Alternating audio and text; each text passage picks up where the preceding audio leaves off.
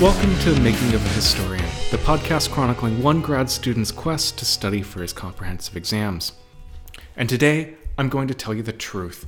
The truth about what is really destroying jobs, what has been taking jobs from people for over 200 years, and giving us cheap t shirts. Yes, I'm going to be talking about the rise of machinery.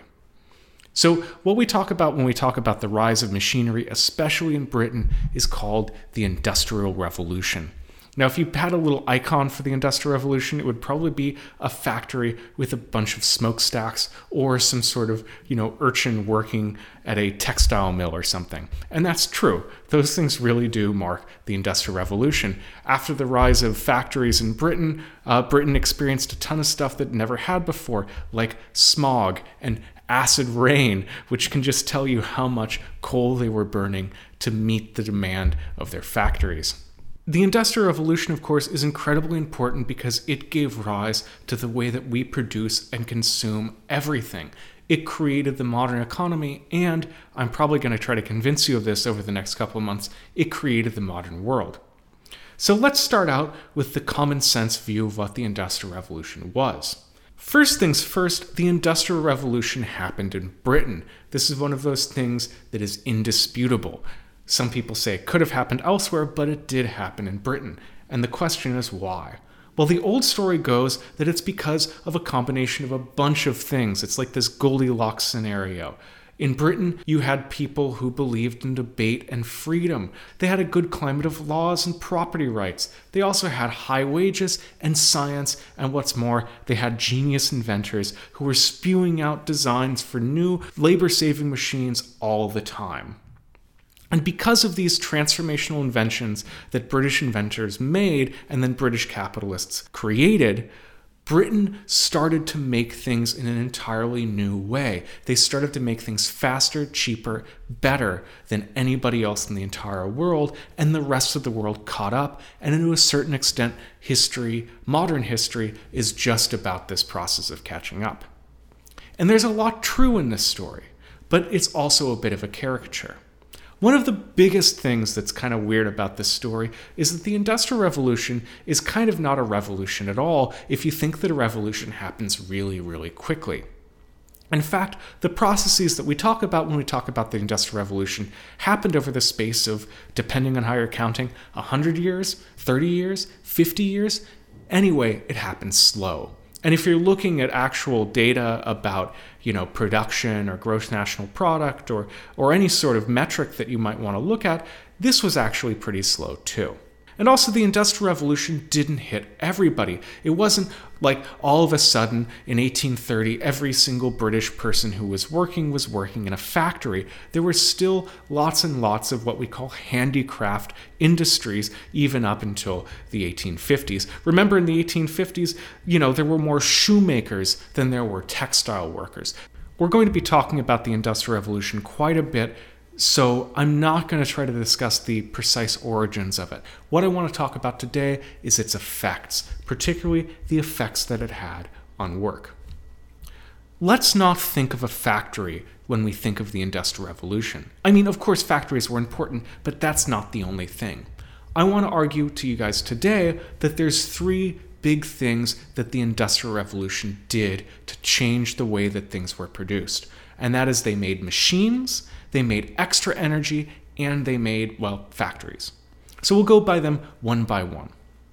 So let's first talk about machines. That might be one of the emblematic moments of the Industrial Revolution, and we can think about this by looking at the process of textile manufacturing. So the story of the history of textiles is for a really long time people did it the traditional way, and then all of a sudden in the 18th century there was a series of interlocking developments that helped all of the different parts of textile making get faster and cheaper. The spinning jenny, the mule, the hand loom. And one of the interesting things is they don't necessarily need an external power source to work. These pushed a couple important developments. One is that cotton, which was easier for machines to work with, became much more important for Britain than wool, which was actually, you know, grown in Britain. You had to ship cotton from India or America or Africa, or we'll talk about that later. The other thing is that it made clothing cheaper. And this was really important because at this time, people didn't have a lot of money to spend, so anything that got cheaper, especially a necessity like clothing, made people's lives better. Finally, this leapfrogging process of technological development, where one new industry is quickly supplanted by a more efficient other new industry, left many people behind. The classic example of this are the poor, poor handloom weavers. If you picked up a book about the Industrial Revolution and opened a page at random, I think that there'd be a pretty good chance that you'd hear about the plight of the handloom weavers. For a time, they were one of the biggest category of textile laborers, but with the advent of the power loom, which was, of course, powered, they suddenly stopped being more efficient and cheap, whom their entire way of life was doomed. This didn't mean that they disappeared, no, they stayed on in poverty and misery for a really long time. The next big part of this story is extra energy, and we can have another one of these emblematic processes of the Industrial Revolution as a symbol of this, and that is the development of the steam engine. The first steam engine was made in the turn of the uh, 18th century, so we're talking about, you know, 1700s, and it was you know, really cool. It proved that you could do stuff, but it wasn't entirely efficient. The real time that the steam engine really becomes useful for work is in the 1770s, when a guy whose name you know, Watt, created the new, more efficient steam engine. It, I won't go into the technical differences that it has right now because it's kind of boring, but suffice it to say that this steam engine was actually able to do a ton of work. But it still wasn't the steam engine that you know from, you know, Thomas the Tank Engine or something.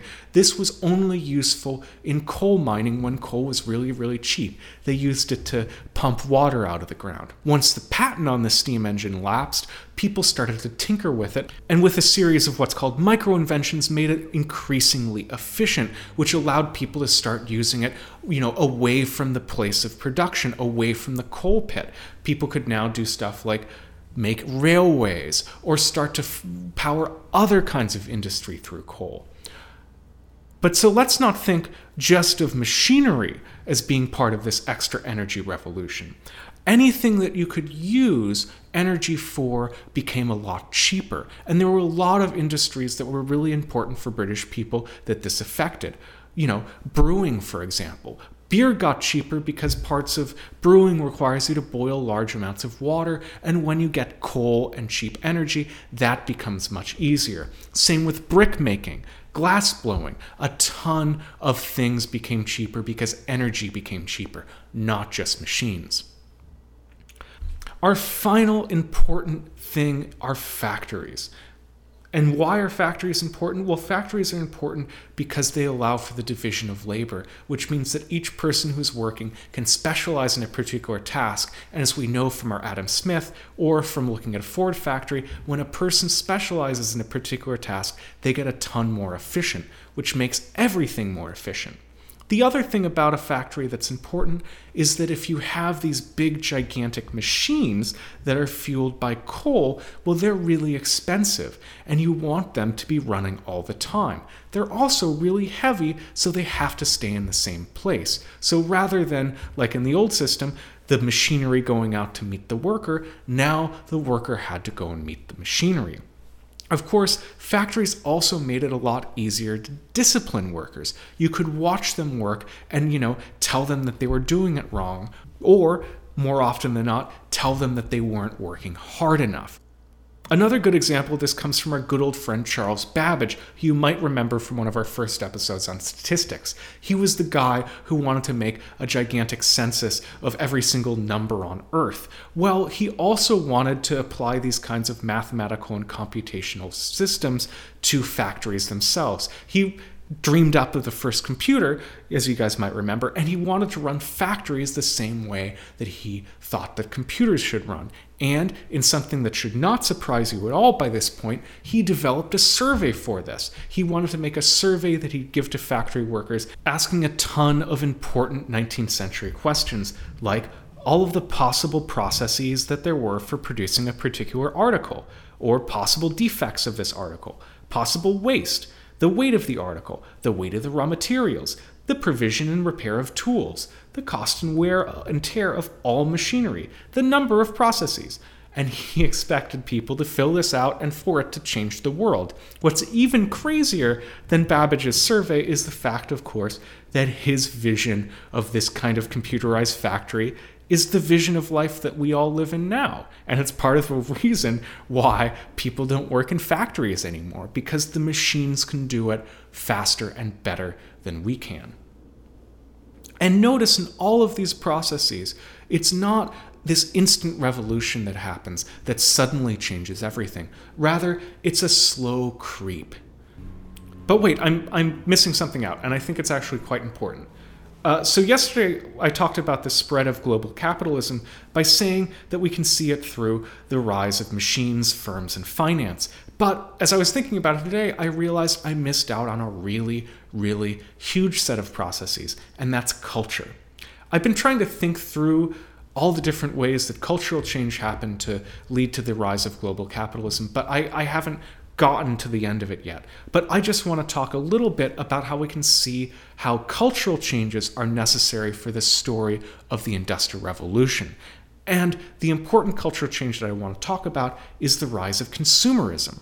So, this doesn't seem too alien to us today. People buy stuff on the market and we consume it. It's kind of fun. But it was only in the 18th century that a lot of people started to have access to a lot of goods on the open market. The reasons for this are because of increased agricultural productivity and because people were getting a new sort of long distance trade happening because of the opening up of the Americas. We'll talk about that later. What you need to know is that on the market in Britain in the 18th century, there was a whole range of new consumer goods. China from China, coffee from the Levant, tobacco from North America. All these things were things that people desired in their everyday life, and they started to be able to buy it it without this sort of consumerism, without this driving need for people to buy these objects, you wouldn't have the demand that the factories and the machines and the new cheap energy were there to fulfill. And so, this cultural story of the rise of consumer demand is as important to the story of the Industrial Revolution as Watt and his steam engine. And this new sort of world where you had a lot of cheap goods, where a scarf wasn't, you know, a month's wages, allowed people to view themselves in new ways. Because industry was changing so quickly and the world was changing so quickly, people started to see history and themselves as changeable rather than static. Also, new classes started to arise. You got the middle class who oftentimes profited off of this consumer society, and you also got new rich people who had gotten themselves flush on entrepreneurial activity. This is, you know, the birth of the great, great, great, great metaphorical grandfathers of Mark Zuckerberg and Bill Gates, nerds whose attention to science and detail and uh, drive to create something new makes them rich and changes the world. But it also opened up a question. All of these changes opened up a really, really big question in people's lives. What was going to happen to the people who made stuff? Are we all going to become handloom weavers? Is our livelihood just going to be taken away from us by a machine? And it's not just about that, but it's about how these people viewed themselves. There's a difference in somebody working at home, in sewing stuff at home, and then somebody going off to a factory every day and doing it for their manager. But there was also a sense of new possibilities, especially for the working classes. And I'm going to leave us with this quote from a writer, Hawk Smith, in 1835 when the Industrial Revolution was most definitely on its way. Here it is. When the steam engine was perfected, half the external distinctions of rank vanished, the new power rendering manufactured articles more accessible.